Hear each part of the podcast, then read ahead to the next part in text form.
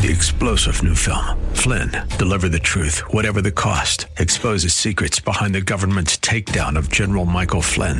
Flynn knew what the intel world had been up to. He ordered the first audit of the use of contractors. This set off alarm bells. He told the truth. He was the most dangerous person for Donald Trump to hire. They had to get rid of Flynn. Flynn, deliver the truth, whatever the cost. Available now. Watch it today. Go to salemnow.com. Salemnow.com. This is Cornerstone Connection, the radio ministry of Pastor Gary Hamrick of Cornerstone Chapel in Leesburg, Virginia. Pastor Gary is teaching through Acts. Real love is calling, listen, truth opens up your eyes. Mercy is waiting for you with every sunrise. Adam, the one who originally sinned, passed original sin down through the seed of man so that every single one of us was born into sin. Every single one of us. We've inherited a sin nature from our father Adam. All right? Paul says here, as in Adam, all die. As the result of sin, the human race will die. I mean, every single person in the human race will experience death. He says, so in Adam, we all die, but in Christ, we're made all alive.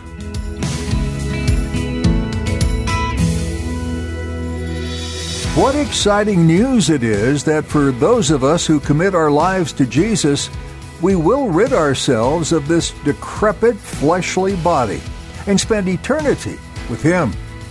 In today's message, Pastor Gary will teach listeners how it was the fall of Adam in the garden that caused death to be a part of the human race.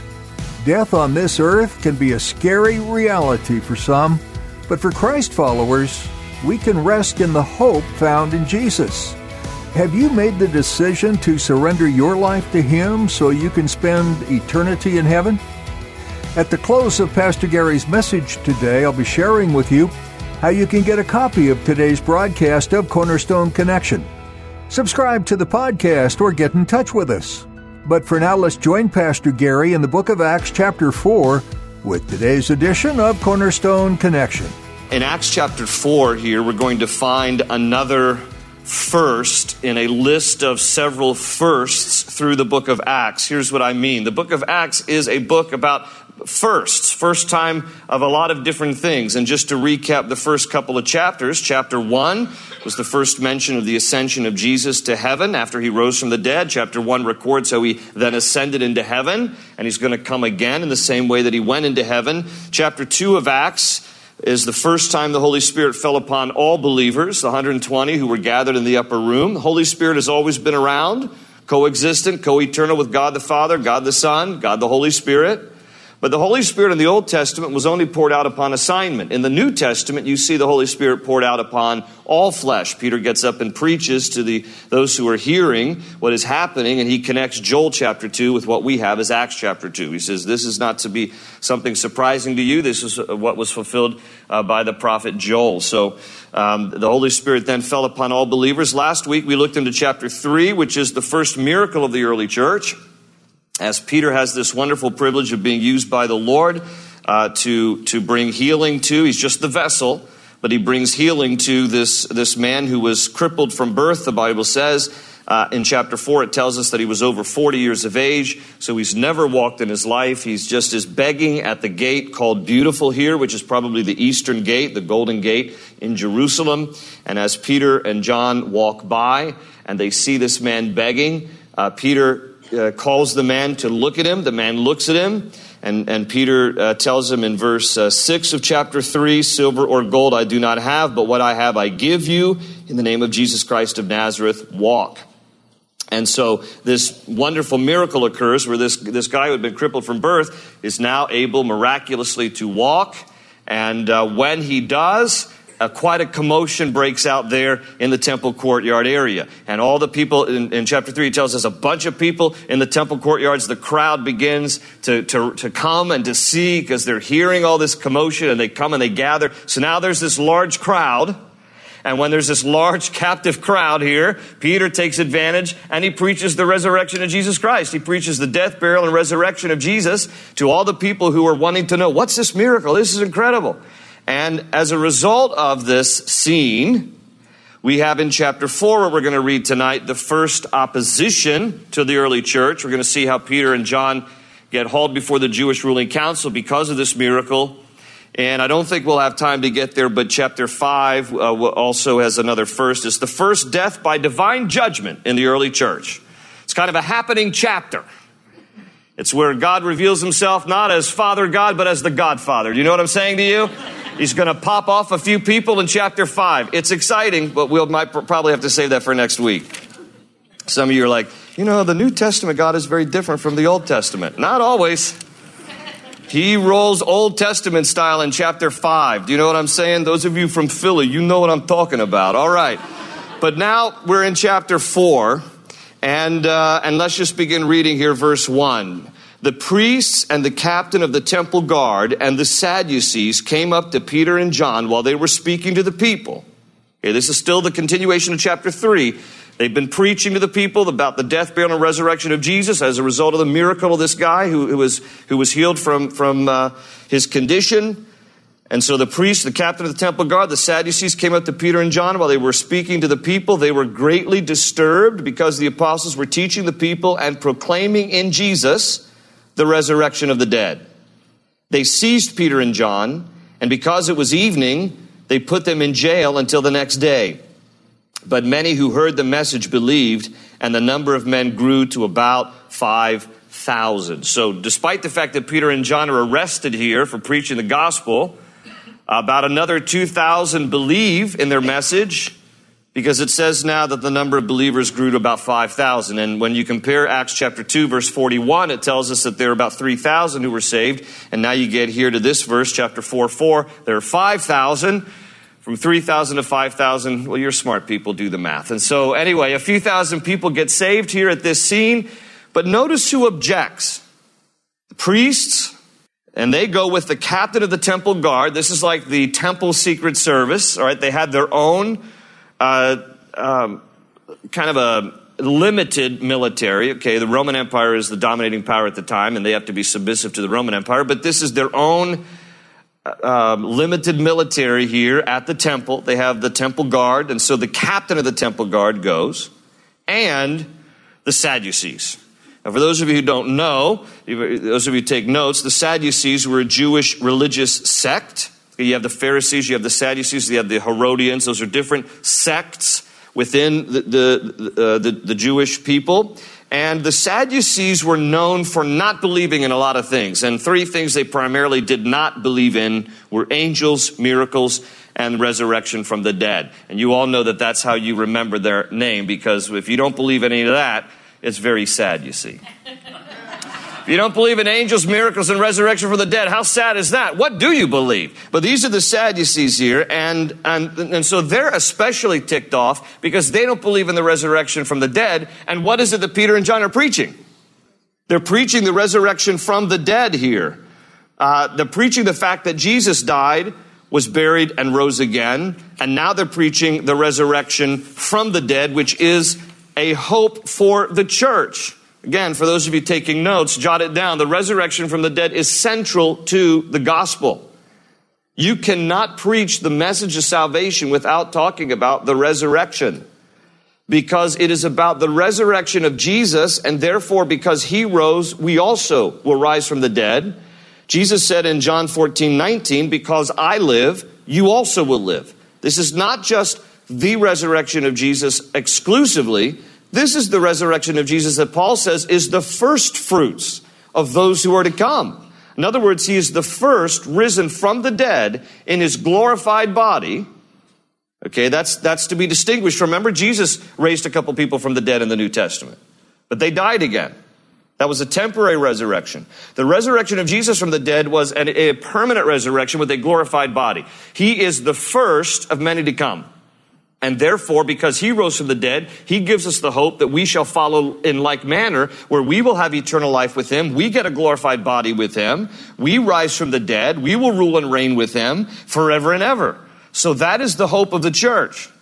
Remember in John chapter 11, when Jesus goes to the tomb of his friend Lazarus, and he goes to raise Lazarus from the dead, and in John 11, Jesus said to Martha, uh, uh, Lazarus' sister, Your brother will rise again. And Martha answered, I know we will rise again in the resurrection at the last day. Even the Jews had the hope of the resurrection, but they, they didn't understand yet the connection that the resurrection comes through Messiah. So they're just looking forward to this great day when people will rise from the dead. And Jesus then turns to her and he says, I am the resurrection and the life. He that believeth in me, though he were dead, yet shall he live. And he that liveth and believeth in me shall never die. So he preaches the resurrection there to Martha and he declares he himself is the resurrection and all who put their faith and hope in him will also rise, that there is more to this life than here and now. Folks, this is as bad as it gets for us. For people who don't know the Lord, this life is as good as it gets. If you'll take eh, in your Bibles and go to 1 Corinthians chapter 15, Paul talks a little bit about the resurrection from the dead, and this is important because I want to just emphasize how this is central to the gospel. Gospel just means the good news, and so it's important that we understand. On your way to 1 Corinthians 15, what separates Christianity from all other world religions? The resurrection from the dead. No other world religion makes the claim that their leader rose from the dead. Not Muhammad, not Confucius, not Buddha, Gandhi, all dead, all buried.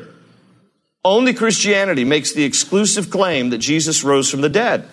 And because he lives, we also shall live.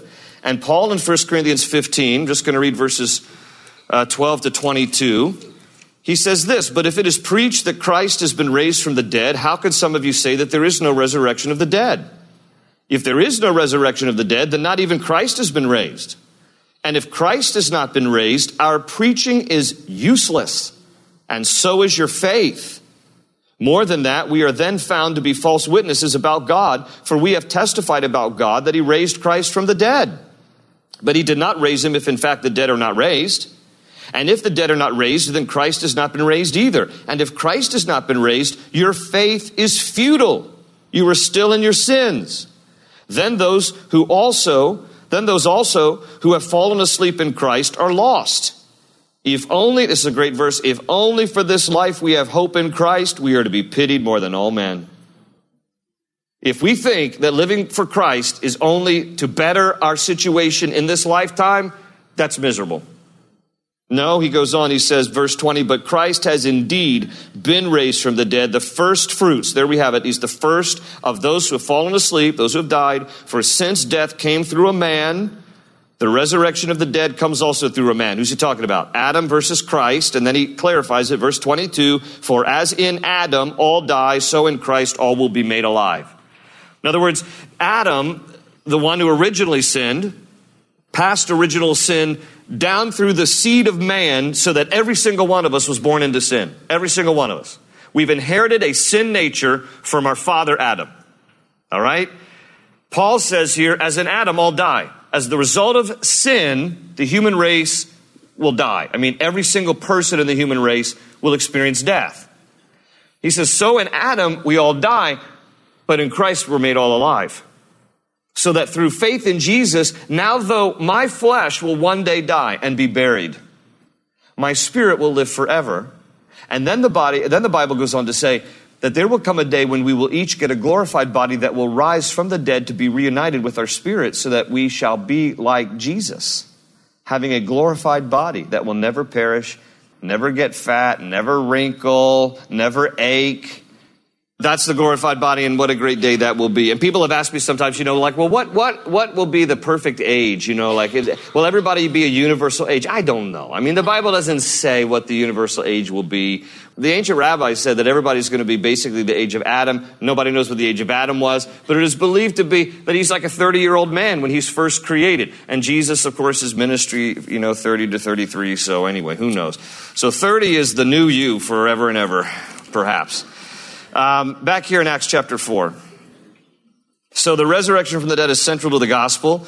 Uh, many more get saved. They believe in, in what Peter is, is and John are preaching.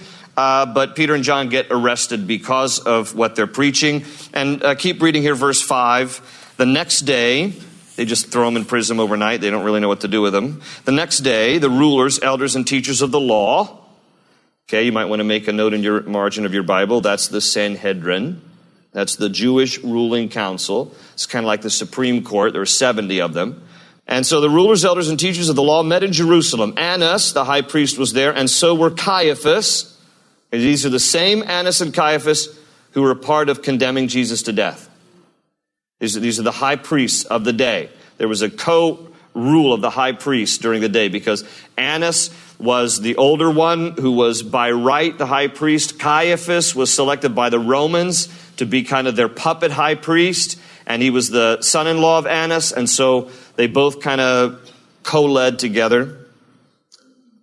In addition to them, it says John, Alexander, and the other men of the high priest family. They had Peter and John brought before them and began to question them. By what power or what name did you do this? Then Peter, filled with the Holy Spirit, said to them, Rulers and elders of the people, if we are being called to account today for an act of kindness shown to a cripple and are asked how he was healed, then know this, you and all the people of Israel. It is by the name of Jesus Christ of Nazareth, whom you crucified, but whom God raised from the dead. See, he's still talking about the resurrection of the dead, that this man stands before you healed.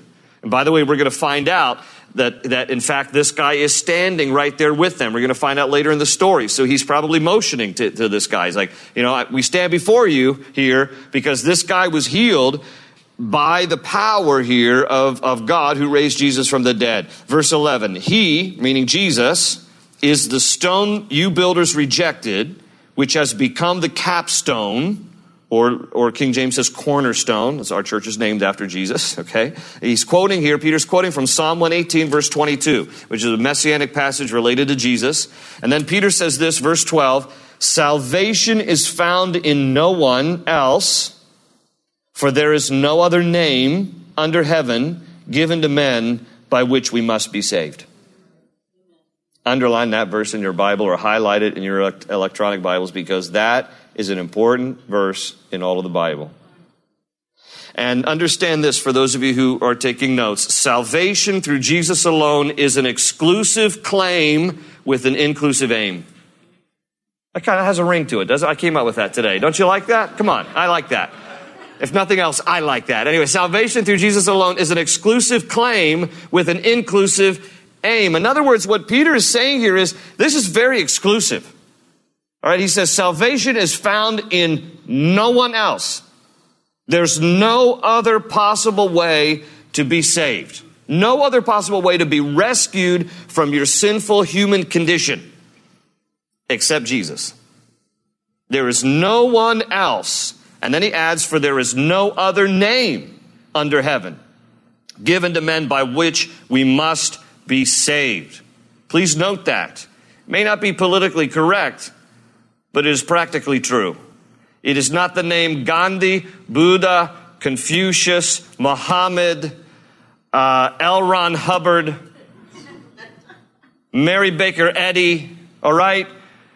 There is only one name by which we must be saved, and that name is what? It's Jesus. Jesus is the only way to salvation. Now, Jesus said it. I wrote these verses down for you. John 14, 6. That's where Jesus says, I am the way, the truth, and the life. No man comes to the Father but by me.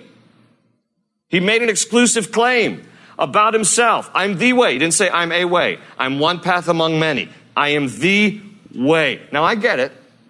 I get this. You go around saying that Jesus is the only way to be saved. People will mock you. They will say that's insulting. Who do you think you are to make such an exclusive claim? People will tell you that. If you haven't already heard it, then you're not going around saying it. People will tell you this. Now, it's interesting to me how people will be quick to say to you, that, that offends me. For you to be so exclusive to say there's only one way to be saved. You know, let's be open minded and let's, and let's just accept a lot of different ideas and a lot of different paths. People are willing to accept that there's only one way if it suits them. Let me illustrate it. I guarantee you that if there was a discovery tomorrow, a pill that cured all cancer, no one would ask, Are there other options? No one. Every single person who had cancer would rush to get that one pill and they wouldn't question it. Because why? They see their need and they see the way that that need can be met. The only reason why someone finds that the exclusive claims of Christ are narrow minded and bigoted is because they have not understood their need and therefore they do not accept the way. Until someone gets to the bottom of their own sinful human condition, they will never see their need for Christ. But, folks, that's no reason for us to stop proclaiming the one way. I'm just thankful that He made the way. All right? How ridiculous would it be? You remember back, I think it was like 2010, when those, the Chilean miners ended up 2,000 feet stuck down mining below the ground. Remember that? And, and, and they were there for like 60 some days. 60 some days, 2,000 feet below ground. All right, now, guarantee you this conversation did not happen. Guarantee you what I'm about to say.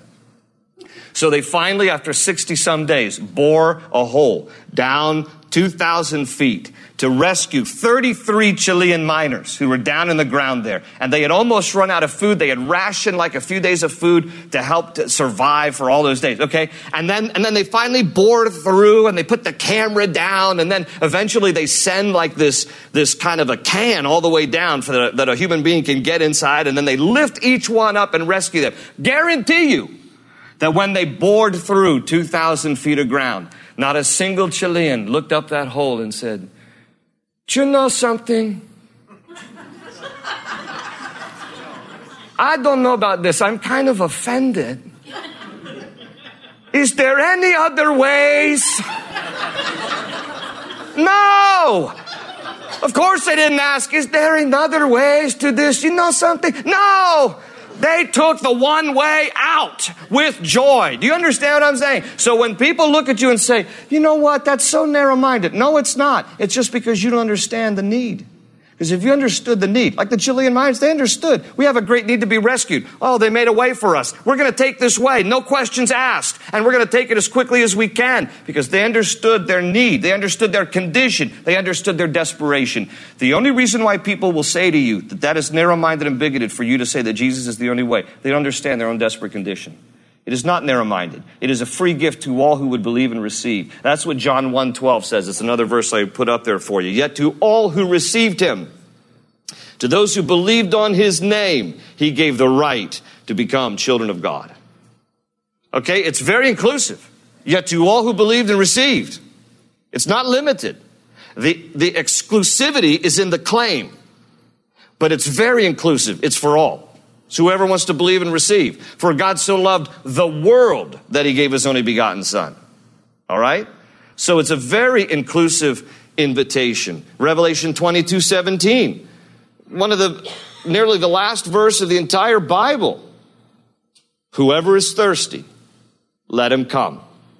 And whoever wishes, let him take the free gift of the water of life. So when Peter makes this claim here, yeah, it is exclusive. It's an exclusive claim, but it has an inclusive aim for as many as would believe and receive. All right? Don't shy away from telling people the truth. Even though you know that their reaction at first might be kind of off putting, you know, they're like, you know, who do you think you are? Because if you really believe and understand the desperate condition of the human heart, we will be motivated to share the love of Jesus, even though at first some people may not accept it or receive it until they recognize their own desperate heart and their own desperate condition. Don't stop telling people the good news of Jesus. Be exclusive in the claim, but the Bible is wide open to as many as believe and receive. So the invitation is to all.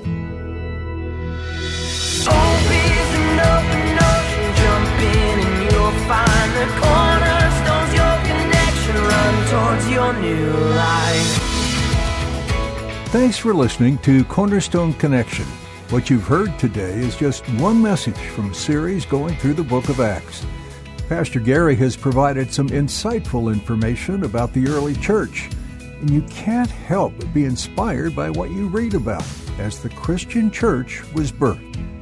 Who are the people you admire and look to as examples of courage and faith? Is it Peter or maybe James being the first martyr? How about Stephen and the example he set? Or perhaps you're a fan of Aquila and Priscilla, a great model of a couple who followed after Jesus. Then there's the all famous Apostle Paul, who paved the way for much missionary work to the nations. All of these people were striving to proclaim the good news of the gospel, and we hope your heart is ignited to do the same. You can reach people too, near and far, in your neighborhood, online, and even those across the world. And if you feel the Lord leading you as He did Paul, you may even find yourself following the Lord to witness in another country.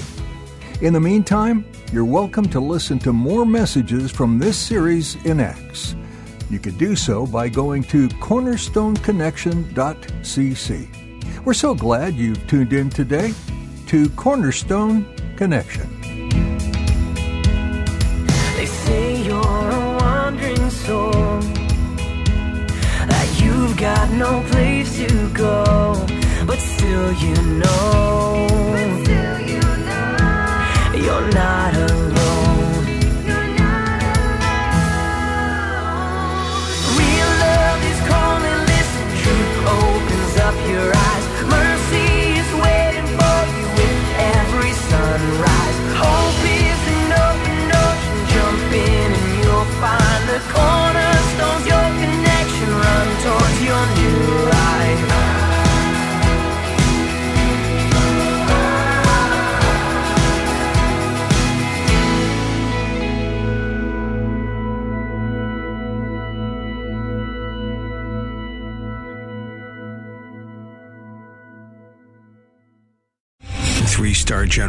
Michael J. Flynn, head of the Pentagon Intelligence Agency, knew all the government's dirty secrets. He was one of the most respected generals in the military. Flynn knew what the intel world had been up to. He understood its funding. He ordered the first audit of the use of contractors. This set off alarm bells.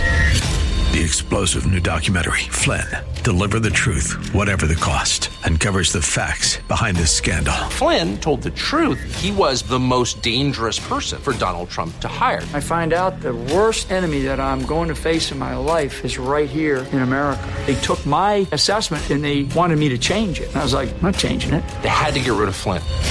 With in depth interviews, archival footage, and never before seen personal records of the man behind the headlines. I just felt like I was drowning. Flynn, Deliver the Truth, Whatever the Cost. Available now. Watch it today. Go to salemnow.com. Salemnow.com.